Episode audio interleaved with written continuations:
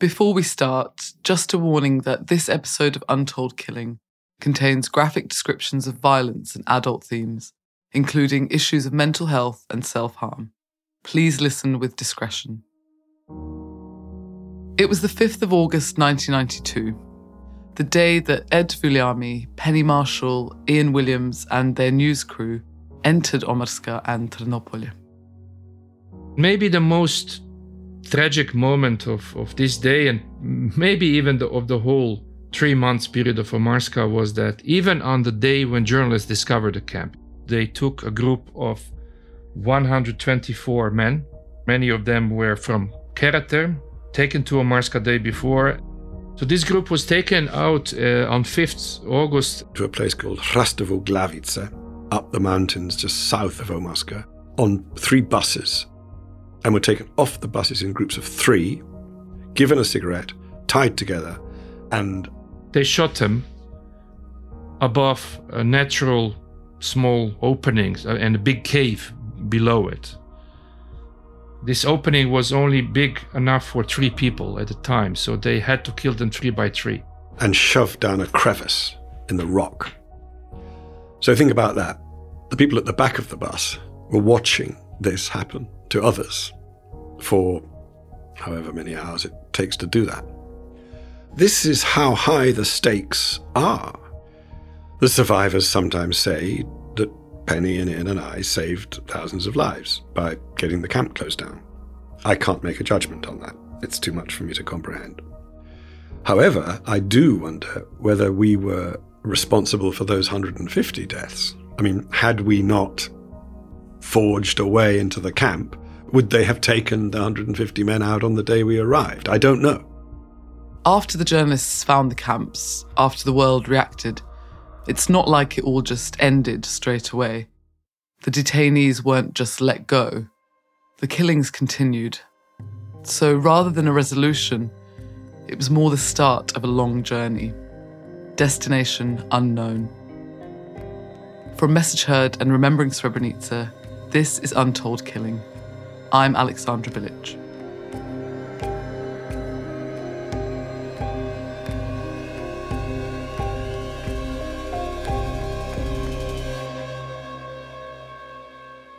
On the 6th in the morning, the, the rumor or the news was spread that they will uh, empty Omarska. They will they will deport us all, and and all these lists made more and more sense to us. And somehow the news was spread that the long one is, is group to Manjača, the other one was group for Trnopolje.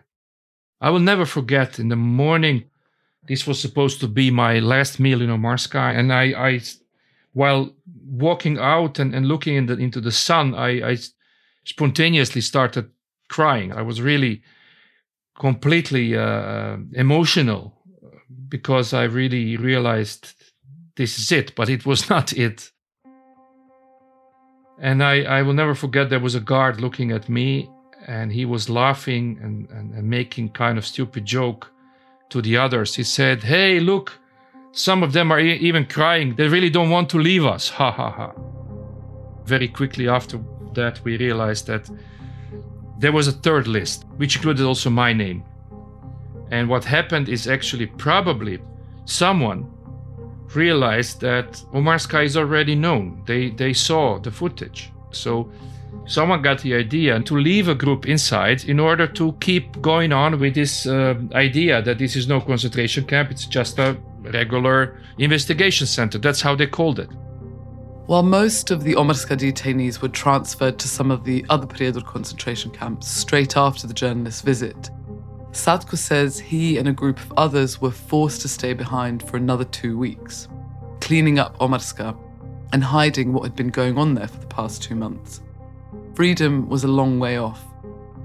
He remembers being taken to a tiny room along with 173 other detainees, where they waited for what was to come next. Then, soon after, Satko says he and four others were chosen to start the cleaning we were taken to the White House to clean it. And I remember um, seeing a lot of blood on the walls, seeing the, the human hair, pieces of brain, bloody shoes, uh, bloody t shirts. It was completely empty, but the traces were really uh, of horror. And I even learned later that one of the inmates told me that he also was cleaning the White House uh, a day before me, and he even told me that what he saw was even worse. And while doing this, my dad was still in the camp outside on this pista waiting for buses for Trnopolje. And um, I saw him, he saw me going to White House. He told me later he was sure they would kill us. Satko says that the guards actually allowed them to speak to each other briefly. And I went to my father, and I, I remember uh, this feeling of. Um, I, I, just felt this whole group in which I, I would be staying was doomed to be killed, and and and I really felt a lot of fear, and and I, I but at the same time I couldn't say it to him. I didn't want to, to, to say it to my dad this way. But I remember I took my, a necklace. My parents gave me a necklace for my 18th birthday. I was taking my necklace off my neck, and pulling it up and I was thinking I should give it to him. And I said, Dad, take you, you should take this now. And somewhere halfway, I again got this crazy hope, which I had several times in the camp, also on the day when I was very sick. And I simply said to myself, No, no. And I put it back and I looked at him and I said, No, listen, I'll take it out myself. And he he smiled at me, he hugged me, and we said goodbye. Satko remembers being put back in that small room after returning from the White House, with the noise of the pandemonium of thousands of detainees being transported to the other camps, brewing outside for hours. And at some point in time, I think, I don't know, seven, eight o'clock, uh, it was just silent. There was nothing anymore. It was very surrealistic scene, I must say. Imagine the group of 2,000, over 2,000 people all around the space, all this noise, guards yelling, sometimes beating people going inside the buses. And then the group of 170 squeezed like sardines standing inside, and then outside it's all silence. And we are silent too. And that night, Satko says a truck arrived loaded with hundreds of beds, which he and the other men were told to put together. No one explained why to them, but they did it anyway. They started at 1 a.m. and it took them all night. But at 5, when we finished, I was completely exhausted. It was 7 in the morning that one of the guards get in and, and he said that when we finished, we had to sit on the floor. We were not allowed to lie on these same beds, which we just fixed. Um, and and this was really, uh, I don't know. I remember this small moment of sadism that even even having the, the real bed, we were not allowed to use them. Then Satko told me about a moment that made me think back to my conversation with Kenneth Morrison, who explained the process of Serb leaders whipping up fear and hate against the non Serbs. And the moment was when Satko realized the level of his own dehumanization. So we were sitting there until seven in the morning. The new shift came. We were taken out, and I will again I will never forget the words of the chief of shift who said, Good morning, people. The Breutre ljudi. Because for all this period, I never felt that we were treated as humans. We were so psychologically drilled that we got into this role of, of camp prisoners. We, we got the feeling we are not worth uh, living. We're not worth being called humans and so on. And so I, I remember this surprise at the same time also um, realizing that I, I am human and I am normal. What Satko remembered was the head of the shift telling them that later that day, the International Red Cross would visit Omarska, along with international journalists, and that the men were not to mention how life in Omarska was, only to speak about the conditions now when they had beds and when they were apparently going to be given extra food, and also to say that they had only been in the camp for 15 days, not two months. That's when Satko says he realized that the entire group, which was kept behind, was meant to help create this new narrative of Omarska to fit in with the claims Karadzic and the other Bosnian Serb leaders were making about the camps all throughout the summer.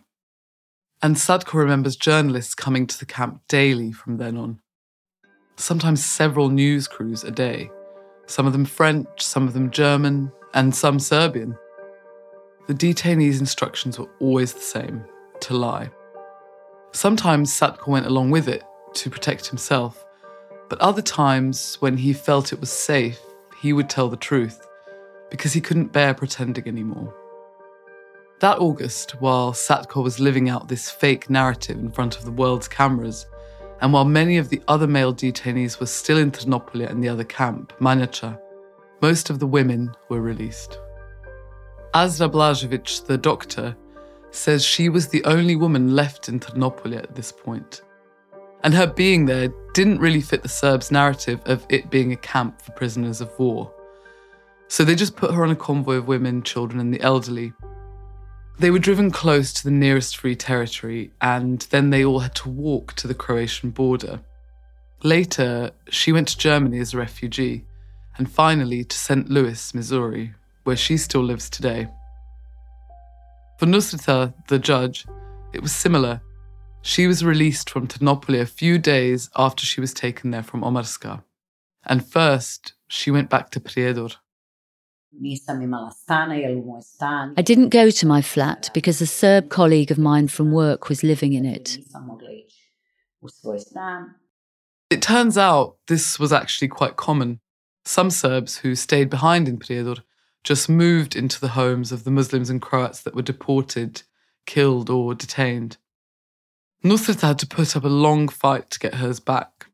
So she stayed with her cousin first, every day trying to figure out a way to get out of Prijedor.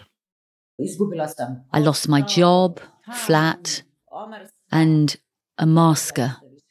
There was nothing left for me there. She managed to get to free territory in Croatia a couple months later, but then down the line, she returned back home. These days, she's still in Prijedor. And Fikret, well, he also left Trnopolje with one of the convoys of women and children in August. From what he told me, it sounded like he was taking a huge risk. I didn't have a choice anymore. It was to die or to leave. I dressed like a woman and I boarded a bus. Whatever happens, happens. They were driving us the whole day in those buses. They kept stopping us at a number of places. They killed and raped women. At a place before Korićanske Stijene, they called for girls or women to be taken to be raped. Since I was dressed like a woman, they took me out. As they took us uphill, women and girls, they said that I had a stench and that I should be taken back to the bus. I was lucky that they took me back to the bus. We went to Vlasic and then walked. I'm not sure for how long. In Turbe, some buses took us to a school in Travnik. I remember that I had some water. And then I woke up on the 24th of August in a hospital.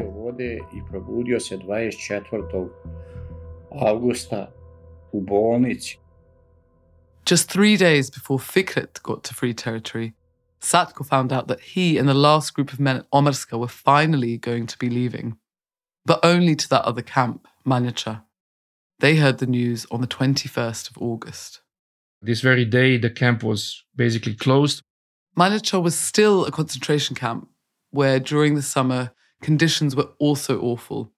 Detainees were tortured and killed there too. But Satko says that by the end of August, the Red Cross and the UN were keeping an eye on Manjača, which meant the conditions there were much better. So, how long were you actually in Manjača before you left Bosnia? My producer Jake was there in the interview with Satko with me. Actually, in total, together with Omarska, I was detained exactly 200 days.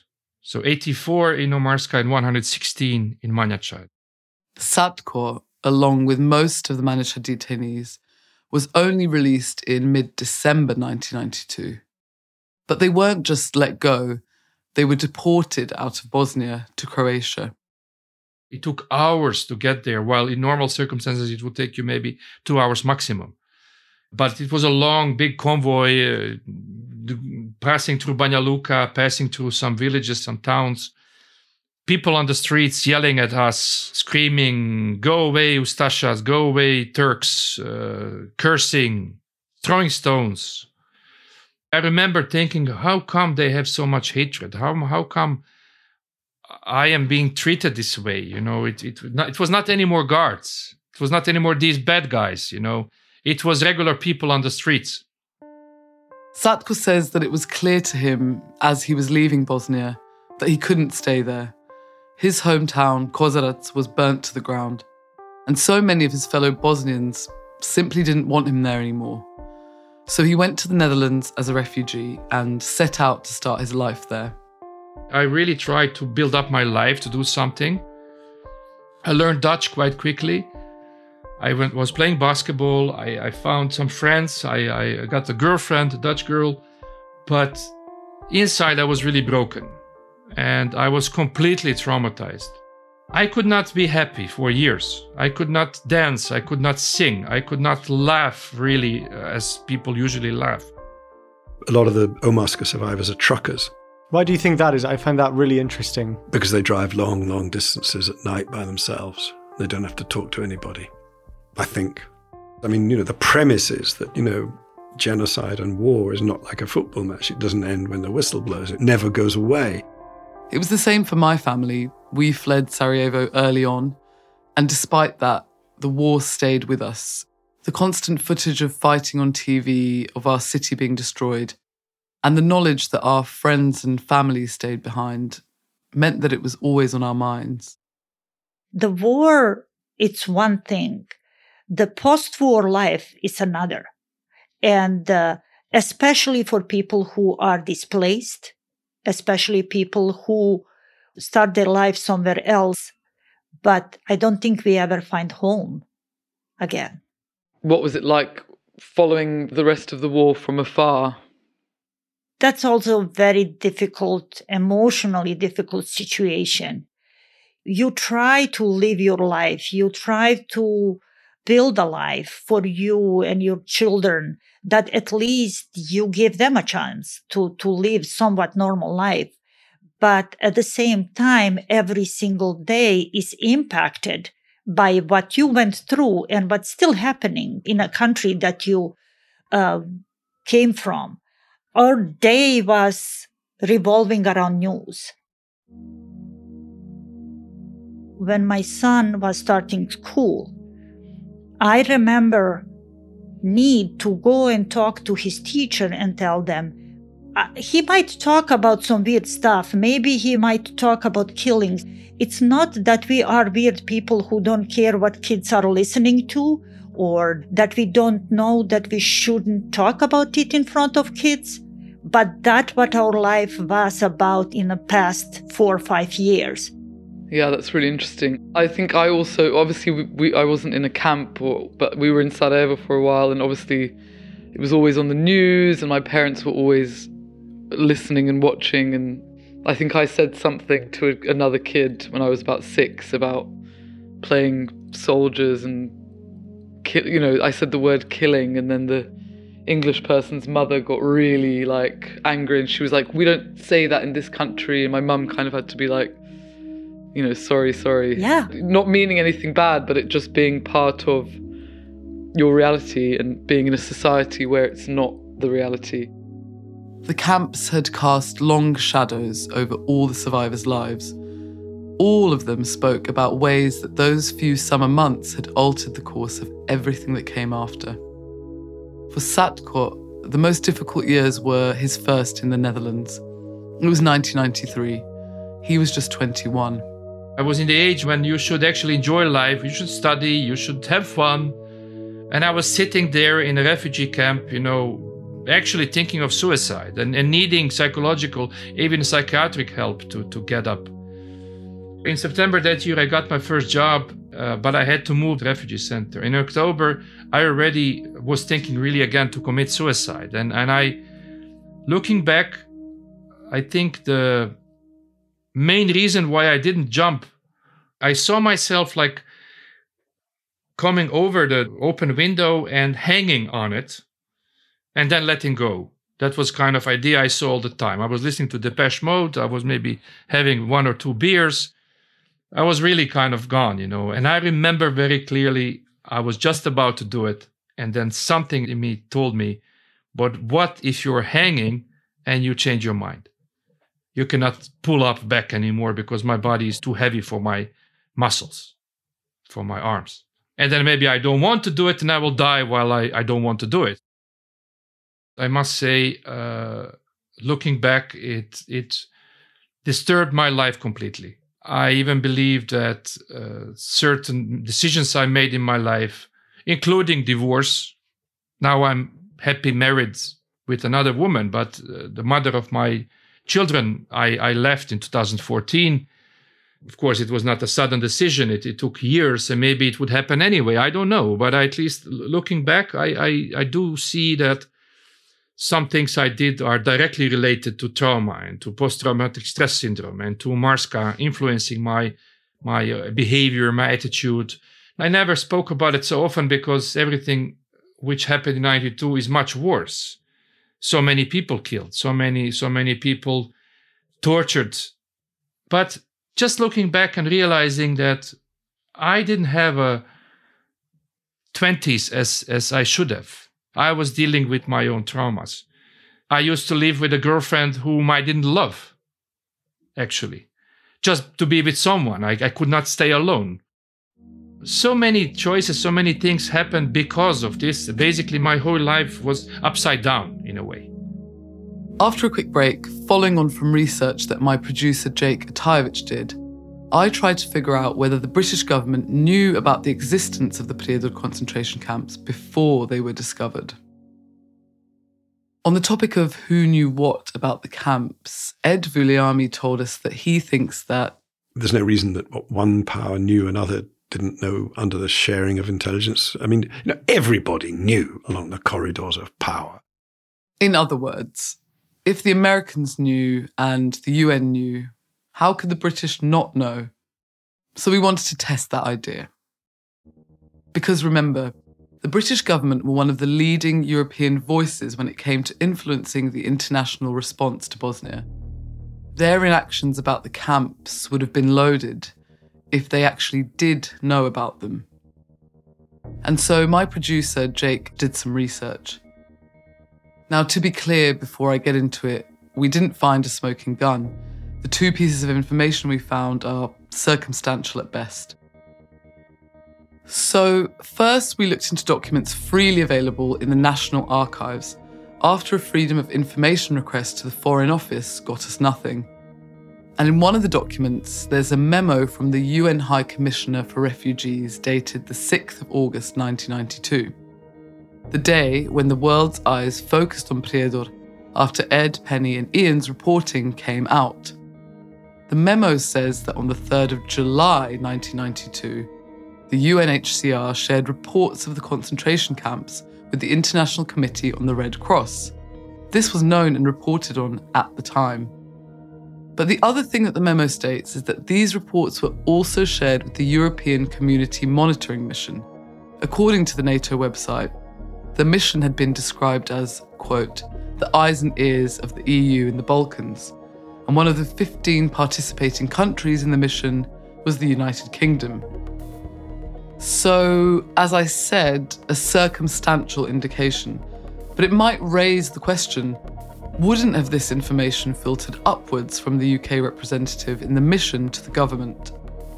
The other piece of information is an interview with a woman called Lady Miloshka Nott, published in The Observer on the 9th of August 1992.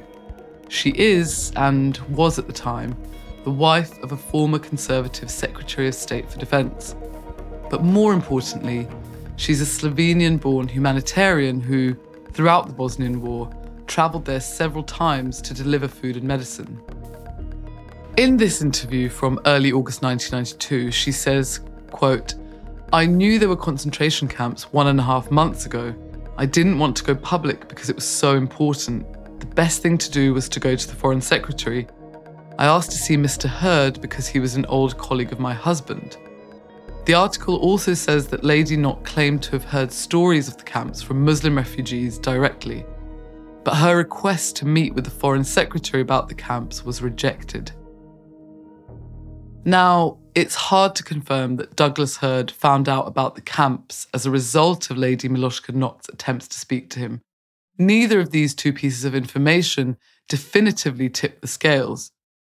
But if nothing else, they seem to circumstantially support the view that some British officials could have been aware of the existence of the camps in at least July 92. And if that was the case, that knowledge was either not shared upwards or it just wasn't acted on.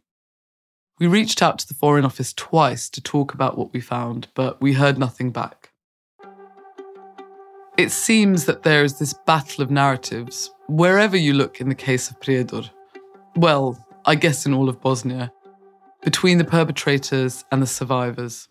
Each side had its own story, and uh, fortunately, there is no any uh, reconciliation. And nobody, in my case, nobody told me, "Hey, I'm sorry that you went through this, and uh, this really happened." That's what hurts. Mirsad moved to Chicago with his parents straight after the camps. Both of his brothers were killed during the war. These days, he only goes back to Prijedor to honor their memory and the memory of others who were killed there. But he and his family seem completely settled in the US. Azra Blažević doesn't long to go back either, for a very specific reason. I fully understand that it would be insane to expect uh, people who were Serbs or were part of the military forces or whatever to play heroes, to lose their lives because they were threatened too. I mean, we had some heroic acts of people from Kozarac who were Serbs who, who, who didn't want to fight that war. We had them and they usually ended up badly. I cannot understand that none of them, so many years after the war, now when it is safe, even in a casual way, not even saying, I feel sorry for what I did, but I feel bad for what was done to you guys or what happened. And maybe that's also a part why I don't like to go to Prijedor. Every one of the survivors said some version of this to me. It seems that for many Serbs in Prijedor, there's a lack of even just basic acknowledgement of what was done to non Serbs, even today. Some might call that lack of closure for the survivors, but Ed Vulliamy thinks it's about something very different.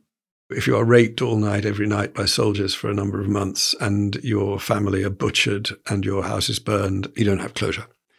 Uh, you never will. But you can have reckoning. And that depends on A, the perpetrators admitting what they did. It also involves society at large making it unacceptable to deny or denigrate what happened to you. And a huge part of the survivors' quest for reckoning has been memorializing the camps something that might seem like it shouldn't be difficult, like it would be the natural thing to do. But to this day, there hasn't been a single memorial put up to commemorate the victims of the Prijedor camps or to acknowledge the tragedies that took place there. Ed focused on this a lot in his reporting after the war. So we wondered why he thought memorialization was so important. We erect monuments. You know, we've been doing it ever since the Stone Age. You know, we have stones with names on it. We ritualize our dead. Uh, it's crucial to our existence to do this. One of the main issues when it comes to memorializing Omarska is that it's now back to being a functioning mine, belonging to a company called ArcelorMittal, owned by the UK based billionaire Lakshmi Mittal. It's the company that built that strange red twisting statue in the London Olympic Park.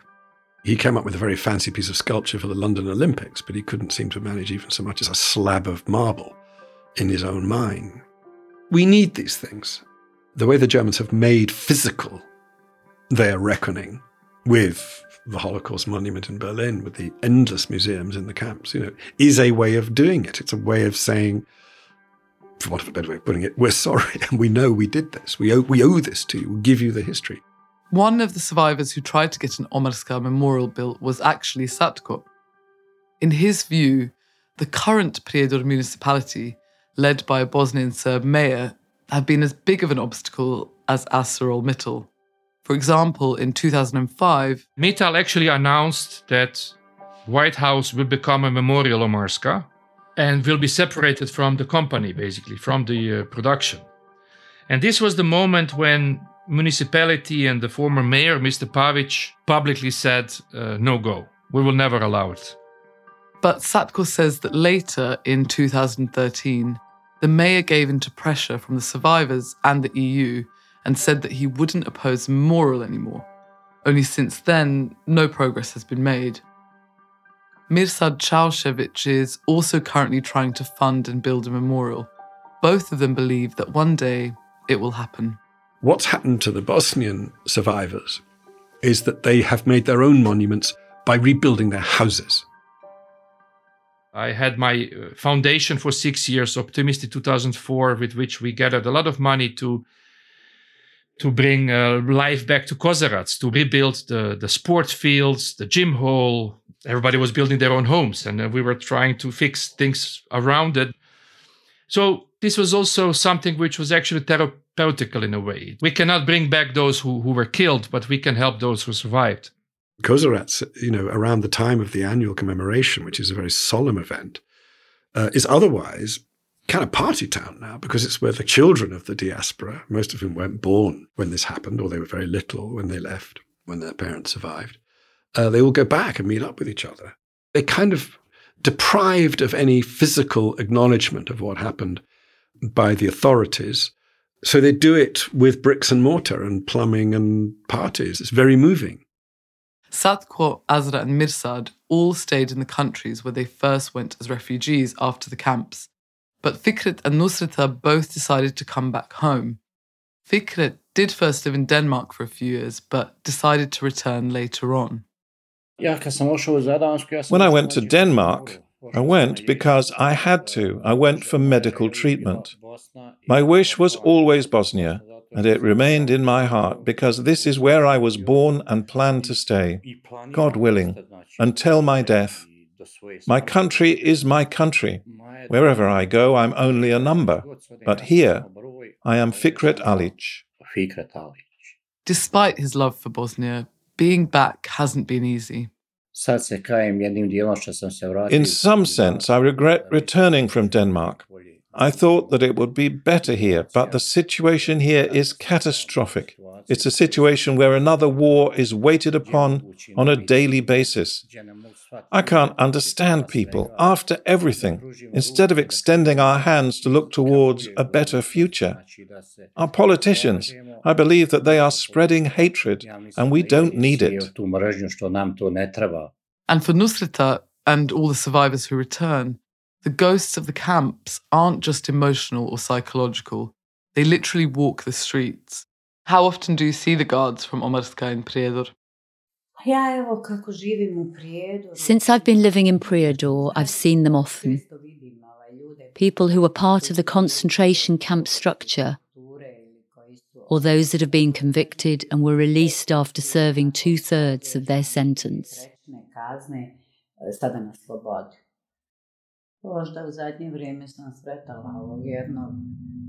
I have encountered this one man lately. He wanted to talk to me. He even suggested for us to sit somewhere, but I didn't accept it at the moment. So I don't know. One gets used to it. At the beginning, it was a bit unusual to meet them, but later on, it isn't even weird. Nothing is weird because those people are embraced here as heroes, as those who did the right thing and were on the right side.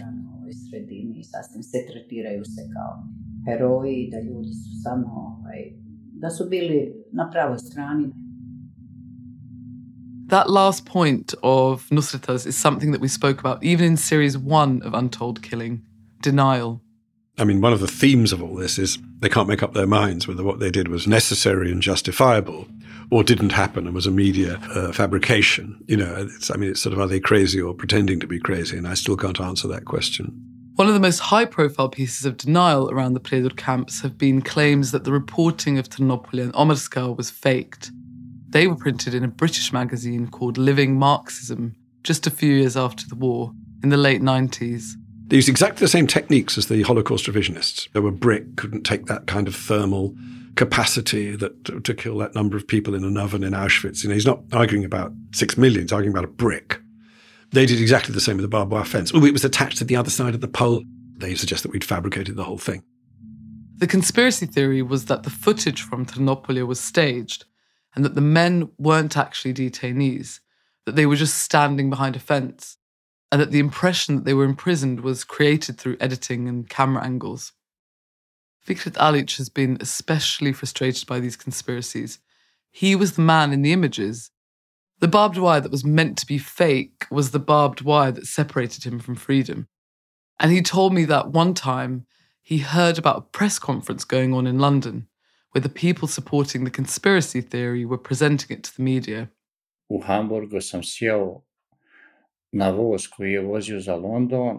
I boarded a train that was going to London. I arrived in London and was able to be directly at the conference and listen to the man who I considered inhuman. I listened to him for about five minutes. I was sweating from how much the man lied that we were not in concentration camps and that it didn't happen. And then he says he'd had enough. I said, People, enough. I raised my passport and my photo and said, I'm alive. I am that man from that photo. He went silent. There was a minute of silence in the hall. All of the TV stations that were there turned towards me and spoke to me. No one listened to him anymore. At the end, he stood up and came towards me. His hands were shaking when he greeted me and said, I'm sorry, Fikret. I didn't believe that it happened, but now I do. You are alive. Their official policy, not only in the Republic of Srpska, even in Serbia, even the president of Serbia, Vucic, and, and, and Dodik in Bosnia are publicly denying genocide in Srebrenica, which is the only genocide even proven at the court. Let alone that they, they acknowledge genocide in other parts of Bosnia or even severe war crimes or crimes against humanity whatsoever. So there are not many places which are commemorated one way or the other in the Republic of Srpska because of this official policy of denial. We even call it the eighth phase of genocide, denial of genocide.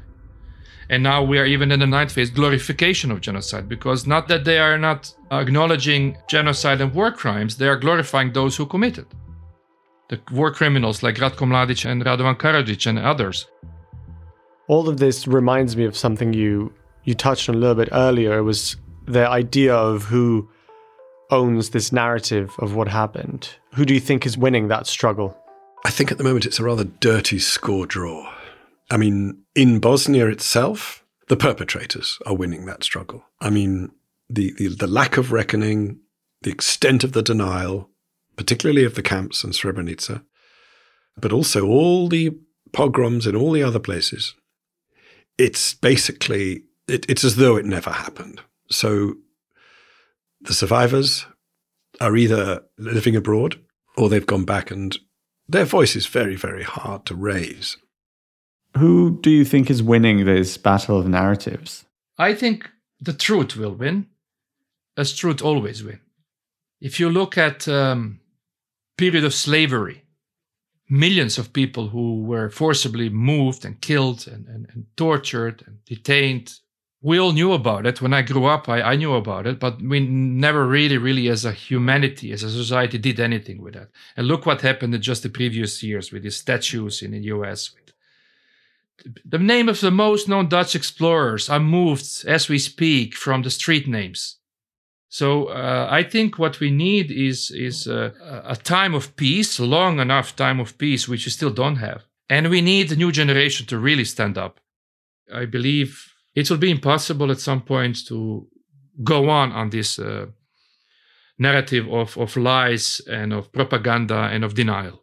You really are an optimist. Yes, I am. That's why I survived.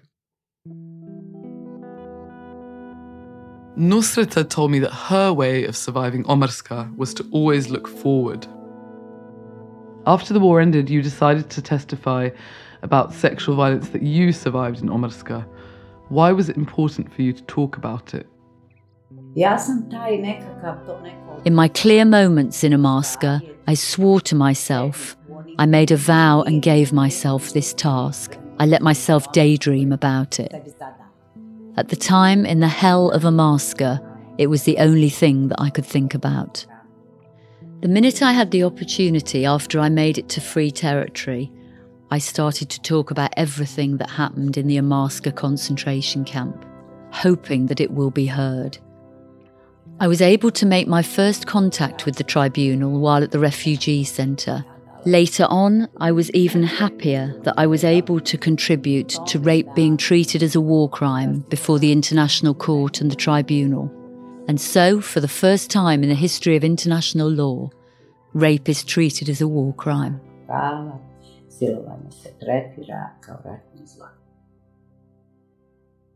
But while she seems to have got at least some satisfaction out of testifying against the perpetrators at the tribunal, she understands that not all the survivors felt entirely positive about the work of the ICTY.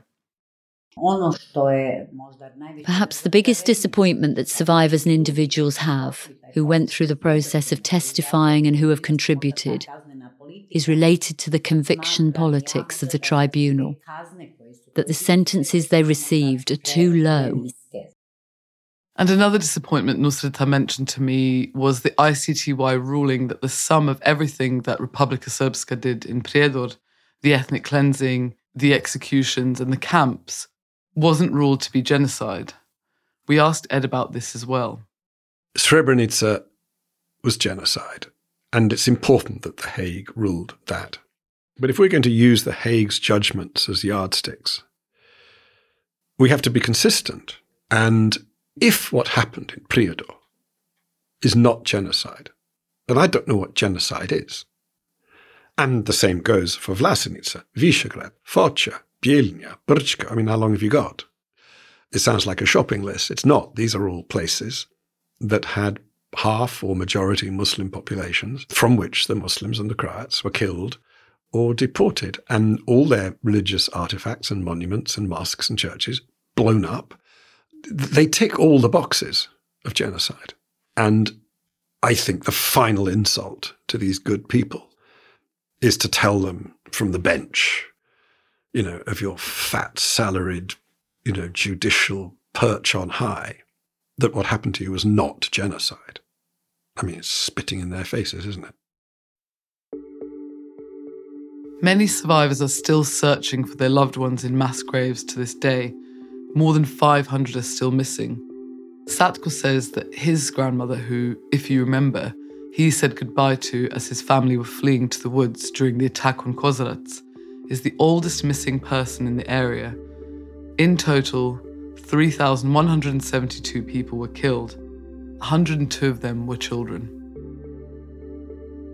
In this second series of Untold Killing, I knew how tough my conversations with the survivors would be, but it was really important for me to go deep into their stories anyway, both because I think it's crucial for all of us to understand that something like this can happen right here where we don't think of this kind of violence as even a remote possibility, but also because my own family has a connection to the dark history of Kozara. You see, back in World War II, my grandmother was one of the Bosnian Serbs who were put in a concentration camp by the old Croat Nazi regime. You might remember this history being mentioned a few times earlier in the series. This was the brutal past that the Bosnian Serb politicians were using to justify their own violence against non Serbs in the early 90s. And to me, it's a perfect example of history repeating itself, of how we can seemingly never learn from our mistakes and get to almost the same situation, only reversed less than 50 years later. I am proud Bosnian, and I really do think that we have the capacity to move forward but only if we try to do what I've attempted in this podcast having an honest conversation with ourselves and each other about our own past, no matter our identity or religion. But that's easier said than done, and we have to face the uncomfortable reality of the political situation in Bosnia today. 30 years after the Dayton Peace Agreement, there is still a fracture between all sides each with their own interests. And unless that fracture is mended on the highest levels, I don't know how much we can expect to change. Wrapping my head around my own takeaways from the story of Prijedor, I found it fascinating how the people in the story choose to finish telling it. One of the big themes of Ed Vulliamy's book about the Prijedor camps, The War is Dead, Long Live the War, is this idea of irresolution. And what he means by that is all the things we talked about to the survivors in this episode the denial, the lack of a genocide ruling, or the way their lives are forever affected by the war. But Ed also speaks about it in another, larger way, more societal. How do we resolve these events as a humanity? In the 1970s, there was a slogan of the anti Nazi League that I was involved in never again. And I think in the immediate aftermath of the Holocaust, you know, in, which was my childhood, I was born in 54, you know, it seemed possible that, you know, maybe this wouldn't happen again. But of course, that was a that was a delusion. It will happen over and over and over again. And it is happening in Syria. Um, it is happening in a different way in Mexico and Colombia. Uh, it is happening um, in Myanmar. And it's happening again in a different sort of way, but by attrition in Iraq. It will happen over and over again. And Bosnia gave the lie to any idea that Europe is in some way apart from the, the fact that it will happen over and over and over again, and it could happen tomorrow anywhere, including Europe.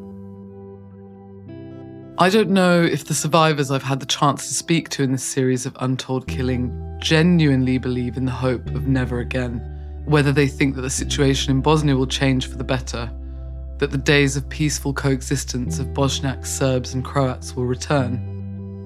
Some, like Satko, seem hopeful, Others seem skeptical, but Nusreta, she just sounds tired of it all. How would you compare your life now with your life before the war? However many flaws the system had, the political system, everything was better compared to how it is now. The current situation seems worse than it was right after the war. It's terrible to live in Bosnia now. In my opinion, we're in a state of uncertainty. It seems to me that peace has never been so shaken as it is now. It's terrible and it's exhausting. The political scene is exhausting people. It's debilitating. It's creating an atmosphere of uncertainty and fear. I'm not sure how all of this will end. What worries me the most is that young people have given up on their fight for Bosnia. They found their resistance by leaving this country looking for a safer place. I am extremely worried, and I'm not sure where all of this is going and how it will all end. Thank you so much. Is there anything else you'd like to say? Let me just add some politicians haven't given up on the goals from the war. They haven't learned from what had happened. I don't have anything else to add.